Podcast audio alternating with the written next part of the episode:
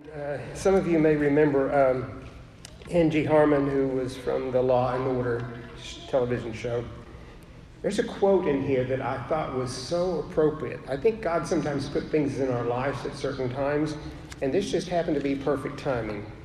Angie says, On a bad day, I look around and try to focus on really specific things that I'm thankful for. The, that tree, my dog, the green grass. It's hard to be sad while being grateful.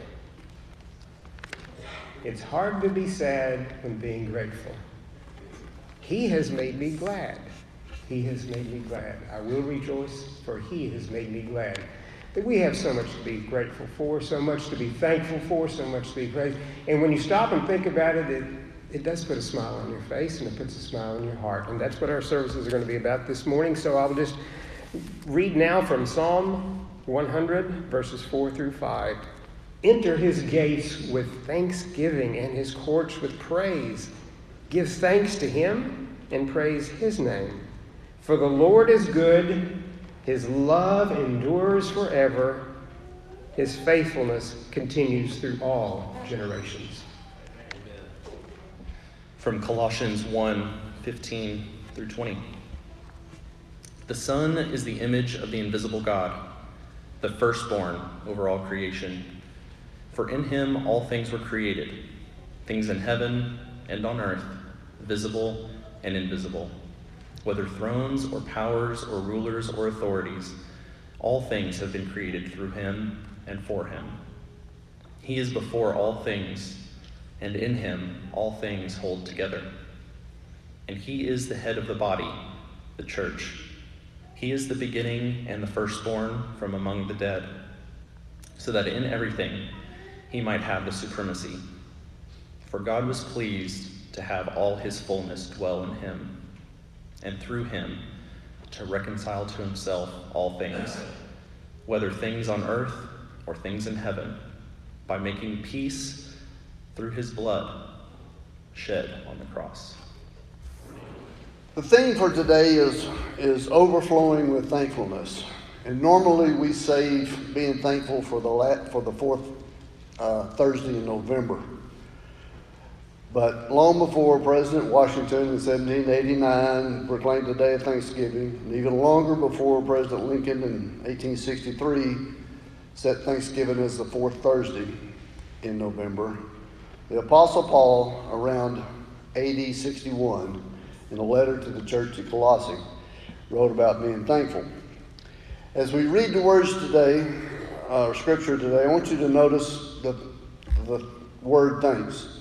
Then look to heaven, be thankful. As we sing, be thankful, be joyful. Uh, again, a lot of times we wait till November to be thankful. We don't have to wait till November to be thankful. Follow along with me, if you will. Colossians chapter 1, verses 3 through 14.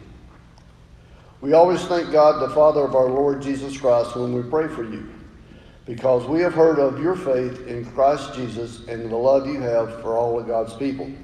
The faith and the love that spring from the hope stored up in, for you in heaven, and about which you have already heard in the true message of the gospel that has come to you.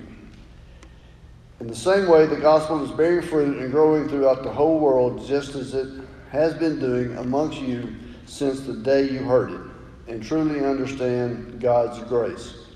Understood God's grace, I'm sorry. You learned it from Ephraim on our, our dear fellow servant, who is a faithful minister of Christ on our behalf, and who also told us of his love in the Spirit.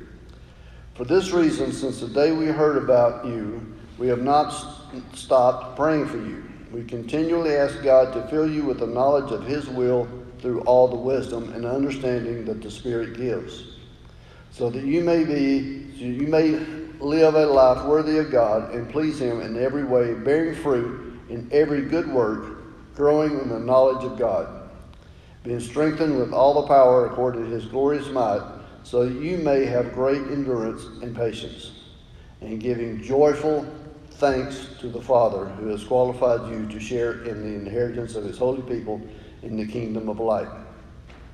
For he has rescued us from the dominion of darkness and brought us into the kingdom of his Son he loves. In him we have redemption, the forgiveness of sins.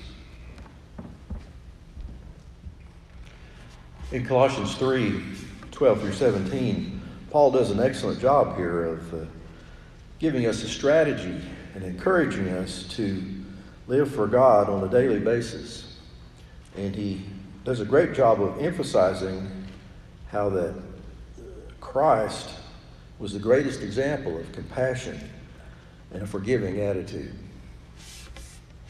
Therefore, as God's chosen people, holy and dearly loved, clothe yourselves with compassion, kindness, humility, gentleness, and patience. Bear with each other and forgive one another if any of you have a grievance against someone. Forgive as the Lord forgave you. And over all these virtues, put on love, which binds them all together in perfect unity. Let the peace of Christ rule in your hearts. Since, as members of one body, you were called to peace, and be thankful. Let the message of Christ dwell among you richly as you teach and admonish one another with all wisdom through psalms, hymns, and songs from the Spirit, singing to God with gratitude in your hearts. And whatever you do, whether in word or deed, do it all in the name of the Lord Jesus, giving thanks to God the Father through him. As stated, our worship theme this morning is about thankfulness. So I'll start. I'm thankful you're here. I am. I'm glad you're here. I'm glad the projector is working. Amen. Amen. Thank you for the people that had a hand in that. Bill, Kevin, thank y'all. Um, Abby Baldwin, Chuck Klein, Phil Thompson. Thank everybody. I'm sure I'm leaving some out, but, but I'm thankful that it's working. And I'm thankful the AC is working this morning. Uh, it is working. Thank you. Uh, I'm thankful for Brian and Scott and Dwight being up here. I'm really thankful for that. I, I miss him very much. Um, and I'm thankful for Bill and Alan to be here. Otherwise, I'd be doing this by myself. No. I've never been up here, but just so you know, I'm the third, so it's official. This is the third part of the sermon. Okay? So it, it's official. And some people say it has to have three parts. So I'm going to read my scripture uh, Colossians chapter 2, verses 6 through 7. So then, just as you received Christ Jesus as Lord, continue to live your lives in Him, rooted and built up in Him, strengthened in the faith as you were taught, and overflowing with, thanks, with thankfulness. Um, I'll use your prayers right now in that. I'll talk a little bit more than my brothers did, if that's okay. If that's okay. I won't make us late for lunch because I get hungry too, I promise. Um, I thought I was doing Colossians 3, verses 12 through 17. So if you want to put that back up there, I'm going to talk about that for a few minutes, then we'll go back to Colossians 2. Sorry. All right. Talks about the chosen people. Who is that? I always thought that was the Jewish people until I read verse 1 of that chapter, and it talks about who rose up with Jesus, who rose up with Christ. It's talking about the people that were baptized. So that's talking about you and you too, and you and me, and all of y'all and me.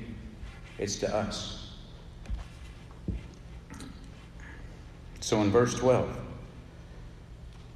it talks about how do you dress? How do you look? This morning, I picked out my clothes. Do you like my shirt? It's a shirt of kindness. My pants, my slacks are of gentleness.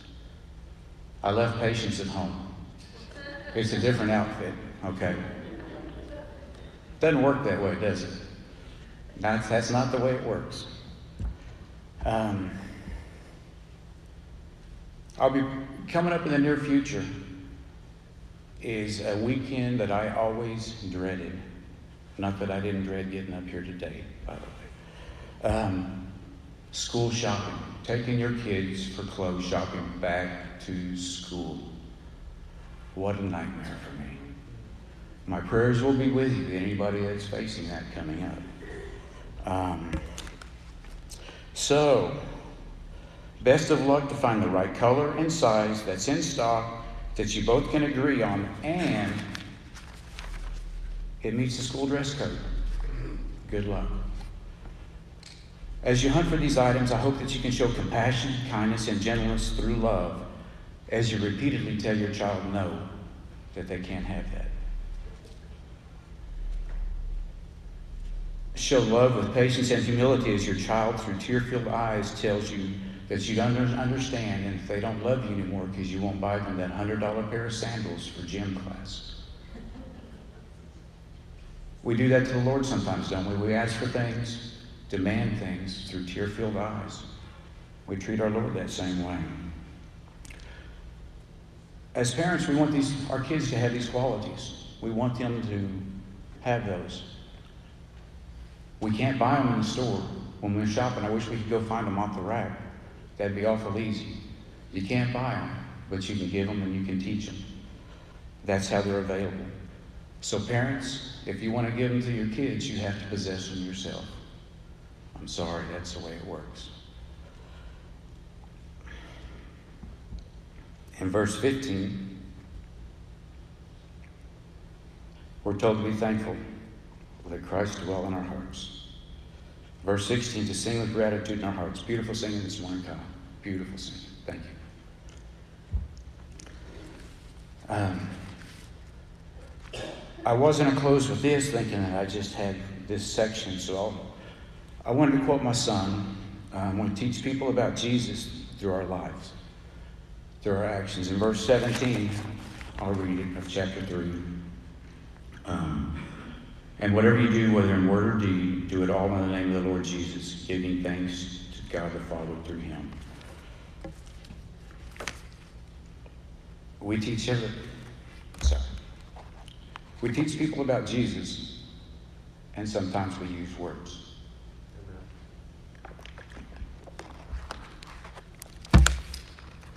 Now, how do we dress? Um, Going back to um, verse, where's it at? We teach each other, but in verse 16 of chapter 3, admonish. Admonish one another. Okay, here it comes. This is my first time up here, and y'all should be thankful because that bag of brimstone that I ordered didn't come in. I can make fire and brimstone for y'all because that's what conservative Christians do, but I didn't do that. How are you dressed? Can people see how you're dressed? When we admonish people, we're trying to help them. I'm not here to admonish you. When I took my children back to school shopping, I can guarantee you I failed miserably in these. I wasn't very compassionate. I wasn't very kind. I've learned. I've tried to be better. Thank goodness I don't have to do it anymore. But how are you dressed? Can people see those qualities in you? When they see you, do they see how you're dressed? Do they see your heart? We have forgiveness in the Lord. He loved us, He gave us forgiveness. Um, if we here, I'm not here to admonish you, but I'm here to help you, just as everybody else hears.